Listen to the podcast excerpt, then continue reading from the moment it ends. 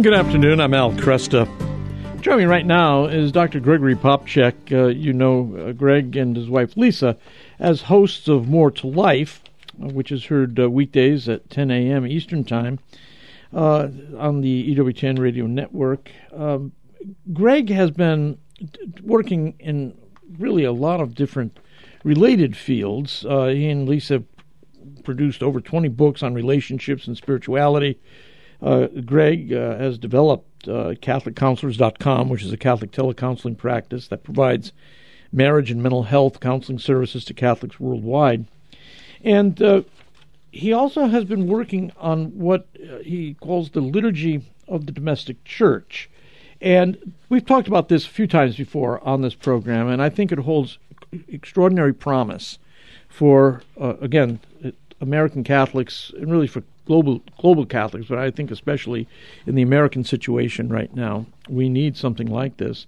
Greg, good to have you with me. It's terrific to be here, Al. Thank you. Well, first of all, go over what you're going to be doing in the next uh, month and a half, two months, because you're you're going to be a busy man, and it's all really outstanding news. Well, yeah, thank you. Um, so, um, first, we're going to be launching a platform for Catholic families called CatholicHome.com. That's CatholicHOM.com. It stands for Households on Mission.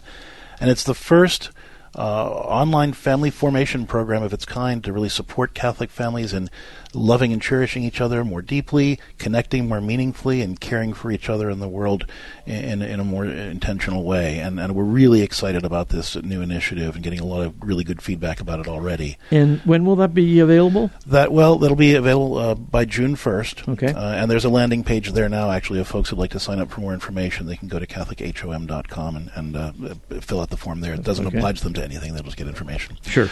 The Second thing is we we uh, through our role as uh, directors of the Peyton Institute for Domestic Church Life, we are working with the Archdiocese of Atlanta to host the first ever family track at the Atlanta Eucharistic Congress uh, in June.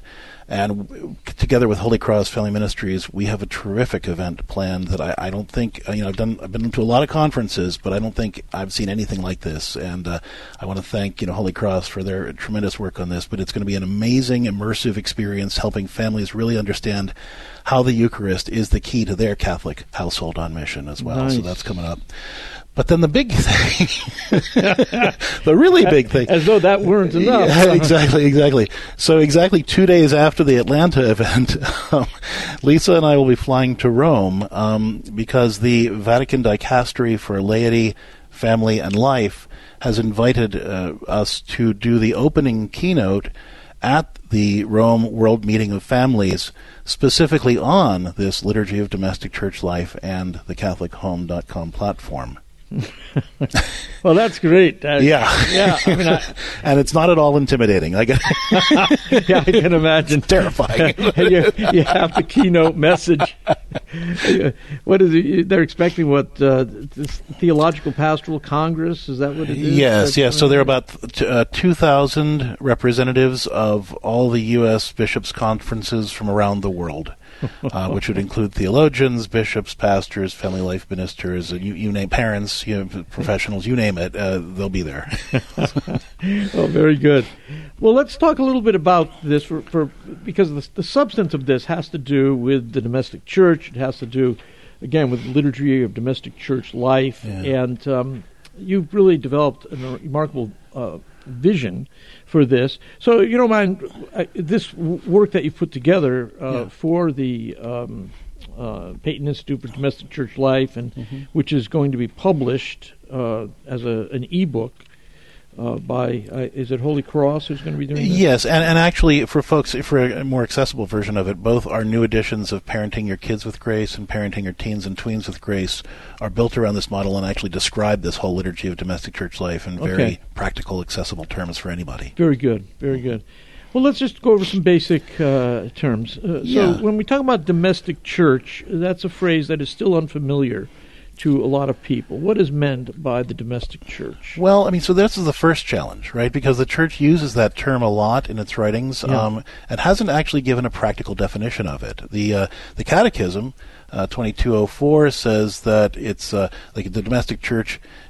Is a specific revelation of ecclesial communion, but it doesn't really mean a lot Yeah. unfortunately, Yeah, in a practical way. right, right. Yeah, so that was the first hurdle is really trying to identify what is a domestic church, and so uh, drawing from the church's theology of family, we came up with a working definition, uh, which is a domestic church is a household of persons united to God and each other through the sacramental life of the church, and committed to living out the Christian Trinitarian vision of love in their relationships with each other in the world.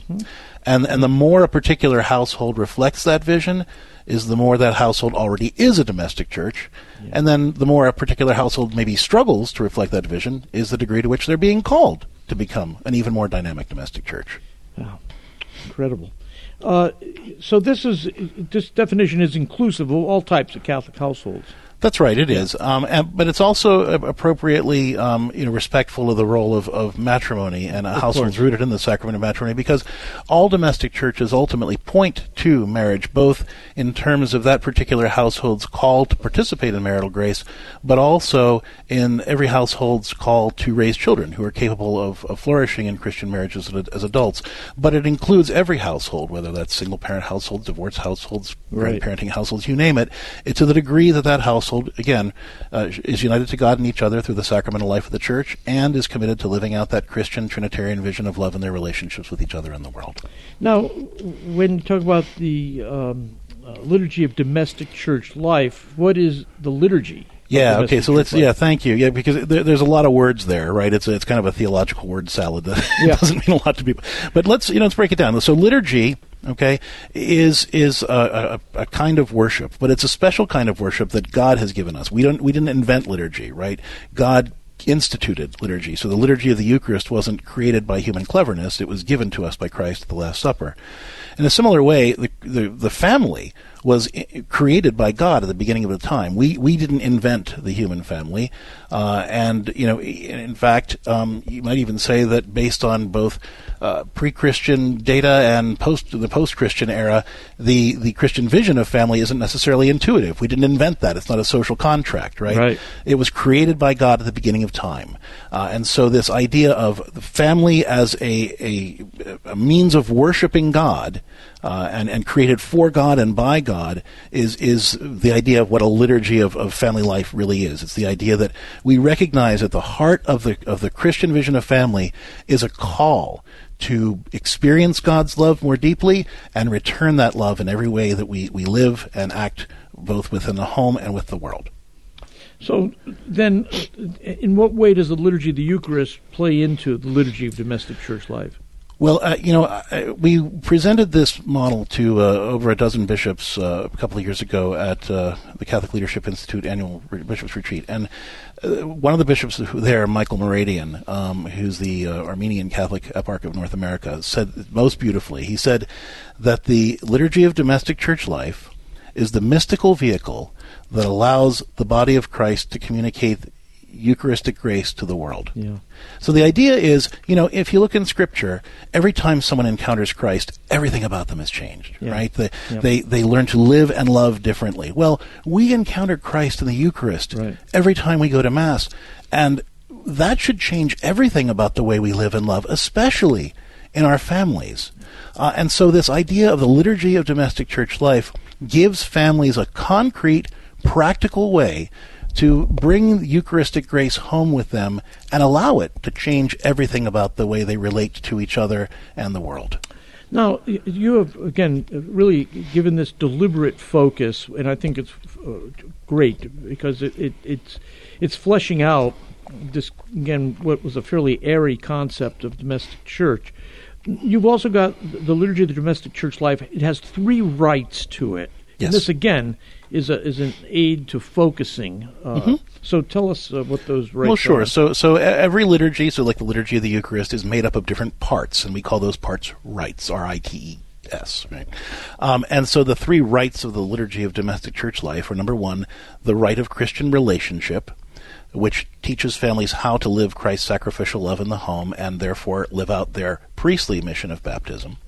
The second rite is the rite of family rituals, which enables families to witness to how Christians work, play, talk, and pray together by creating strong rituals for working, playing, talking, and praying together. And by doing that, we engage our prophetic mission of baptism by modeling a, a way the Christian person lives and relates to others and, and mm-hmm. lives a mm-hmm. godly life. And then the third rite is the rite of reaching out, which is rooted in our royal mission of baptism, which is all about serving, both in the home and the world. How do we use our gifts and talents to be God's blessing to each other in the world?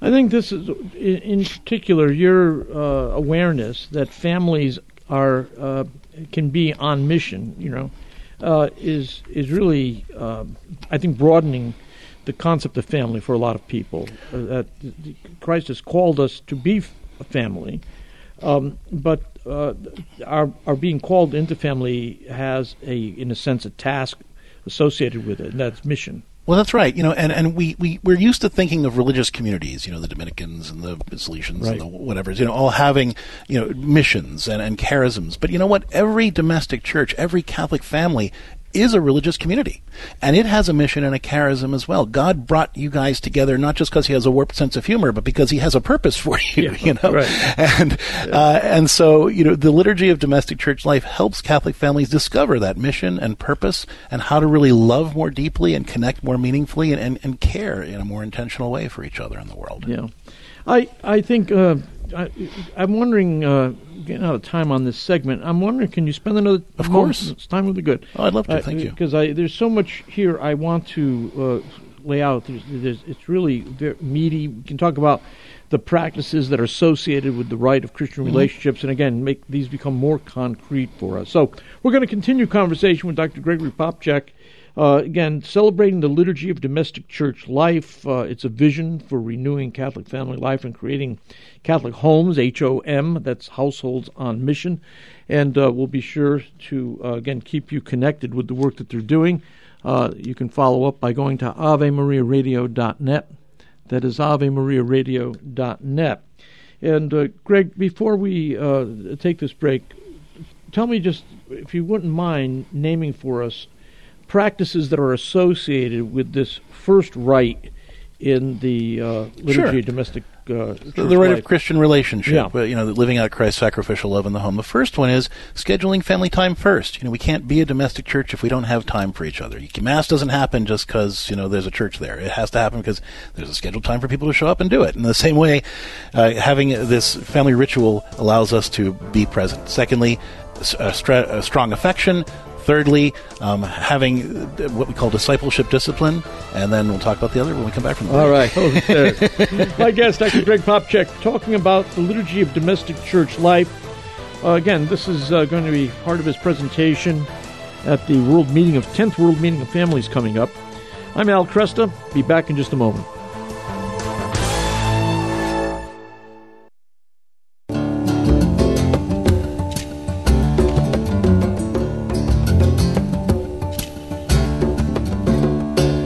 And good afternoon. I'm Al Kresta. With me, Dr. Gregory Popcak. We're talking over uh, the work that he's been doing on the liturgy of domestic church life.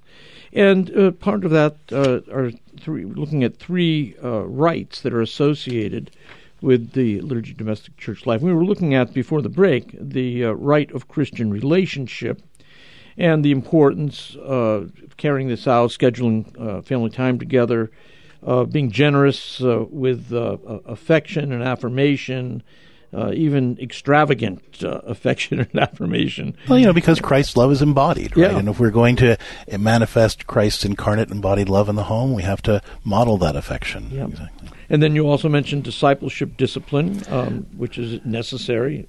Well, and that's an approach that actually was developed by St. John Bosco, which, mm-hmm. which focuses on a mentoring relationship with our kids. And then also this idea of, of prompt and generous, cheerful and consistent attention to each other's needs, which is rooted in St. John Paul's call for mutual self-giving in, in, in marriage and family life. Yeah. So these are these are these four points uh, are ways of living out the rite of Christian relationship. That's right, of learning how to live out Christ's sacrificial love in the home. And the thing about all of these three rites and the practices associated with them you know, uh, when people kind of look online at, you know, ideas of living liturgically and all that, a lot of times it comes up to, you know, you have to do certain craft projects or say certain prayers at certain times. Or, yeah. And this is not what this is. Right. This is really all about giving families a framework to bring their own culture, to bring their own character and identity to this and really be the family that God is calling them to yeah. be. Yeah, th- uh, that's one of the reasons I love about uh, your work here because it, it, it assumes that uh, Catholic families uh, are going to be different in the way that they um, ca- you know carry out uh, certain priorities, and mm-hmm. some families will have uh, very uh, uh, clear uh, nightly rosaries. Others will have something else, and there's lots of things that can be done. And in fact, in the uh, the rite of family rituals, you've got uh, a number of points too. You've got family work rituals, family play rituals, family talk rituals, family prayer rituals. Tell us a little bit about each of those. Sure. Well, you know, those those four avenues basically encompass everything that human beings do work, play, talk, and pray, right? and so when families create rituals, regular times to come together to work and play and talk and pray throughout the day, and then maybe somewhat more significant times throughout the week, we model Christian attitudes toward having a, living life, rite? And having having Christian attitudes toward work and leisure and relationships and faith. Uh, and so that's how we live out our prophetic mission of baptism by, in word and deed, uh, encouraging each other to live a godly life in every in every sphere. Yeah. And then when you're talking about the right of reaching out, this is something which may be uh, less familiar uh, to Catholic parents, and that's the idea that the uh, the, the family has a mission. Mm-hmm. And and so eh, the the rite of reaching out is rooted in the royal mission of baptism, the third mission that we receive, and it's all about we you know reigning with Christ by serving with Him, right? So the first way that we live this out is by serving each other generously at home, because you know it's it's easy to it's easier, relatively speaking, to serve people who will give us special credit, but a lot of times it's hard to serve our wife and kids, you know. yeah. So it has to start yeah. there, and then we think about others while being a family at home. How can I be a blessing in the way that I budget, in the way that, for example I, I take care of my things so I can pass them on to other brothers and sisters in Christ who need them whenever I'm done with them. Those kinds of ways to be a blessing to others, even while I'm still at home. Um, then as we go about the world just running errands or going out to dinner or whatever, we can be godly families in the world through the ministry of kindness, you know, brightening people's day, letting them go first in traffic, smiling at the, the person that we see, using the, the server's name and, and being kind to them mm-hmm. is a real blessing to others and a way to witness the gospel in very simple ways. And then, of course, domestic churches serving together is the fourth practice in this rite of reaching out. You know, it, parish life is often becomes one more thing that divides divides families. Yeah. Uh, but in this vision, the idea is families serving their parish and community together as domestic churches. You know, one of the things that Lisa and I get a lot of feedback on, they, people like our show, they like the advice that they give, but one of the things they consistently say whenever we're either speaking or on the air together is something about the witness that we share about how we love each other and how we work together. And that's even more powerful than the advice that we give or the work that we do. And when domestic churches go out there and serve in their parish or community together, that's what people see. They they see that that love, they see that connection, and they see that desire to be a blessing to others. And that's what really touches people's hearts more than even the service work that we do. Yeah. Greg, thank you so much. I love what you're doing. Uh, thank you. And Al. I uh, just let people know where's the best place to go to follow up yeah. on the new site and also to just stay abreast of what you're up to? They can sign up at the landing page to get more information at CatholicHOM.com, stands for Households on Mission, CatholicHOM.com. Or if they'd like to participate in the discussions that are ongoing already, they can go on Facebook and look up Catholic HOM Family Discipleship and just join the group. All right. Greg, thanks so much. Thank you, Al. God bless. We'll talk again. Dr. Gregory Popcak. Again, you can listen to Greg and his wife Lisa daily at 10 Eastern Time on the EWTN Global Catholic Radio Network. The Texas Bishops' Conference uh, expressed gratitude yesterday that a state court halted the execution of Melissa Lucio over claims that she was wrongly convicted for the death of her child. And the uh, the bishop said, "quote Melissa's case highlights the serious flaws in our justice system that allowed her to be condemned to death on the basis of a dubious conviction." End quote. I became aware of this case. Actually, I do not remember how it first got to my attention, but what finally crystallized my concern was a documentary uh, by my guest, Sabrina Van Tassel. She's director of the film The State of Texas versus Melissa, which can be viewed on Hulu, and uh, you can also uh, follow the work of uh, Sabrina by going uh, to Twitter at SAB, S A S V A N T A S S E L, and we'll have that linked at our site as well. Sabrina, good to make your acquaintance. Thank you. Thank you for having me. This was uh, quite, uh, it, I thought, an exceptional uh, documentary. I thought you did a, a tremendous job in not uh, gussying up, uh, you know, uh, Melissa's background, the difficulties she's had, um, her family have had, and yet staying very clear on the terrible job that her lawyer did, and uh, also the medical examiner. Uh, so, at the beginning of the documentary, uh, the medical examiner comes on and says, "This is the worst case of child abuse I've ever seen," and you know immediately you hear that. You're led to that at the beginning of the documentary. You led with you know one of the most challenging statements uh, of the piece. Why did you lead off that way? Um, you mean the way I started the, yeah. the documentary? Why yeah. I, I I started that way? Yeah, yeah. Well, I, I wanted to show, um, you know, that that the that people, that, you know, in general, who are on death row are very flawed characters. Yep. Are people who usually had, you know, very traumatic you know, childhood and so on. And so it was very important for me um, to uh, not only show uh, who Melissa Lucio uh, was and the kind of, you know, upbringing and, and, and all the hardships she had in her life, mm-hmm. but at the same time, explain why um, a jury of 12 people, mm-hmm. uh, you know, decided that she was guilty and that she should, you know, um, die. And um, so I basically exposed everything that they had seen, that that jury had heard. Mm-hmm. Okay, yep. and and just to to to show everything that you know Melissa had against her.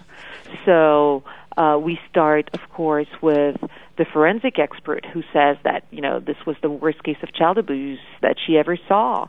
Uh, that you know, then then then we go on and, and explain how the poverty that you know Melissa was living in, the fact that she had all these children, the fact that you know she had a drug addiction, uh, and and and so on, and and all these things are what put her on death row. Yeah. But then uh, after like half an hour of the documentary, you know, pointing all these things, I, I basically explain what the jury has not seen. Right.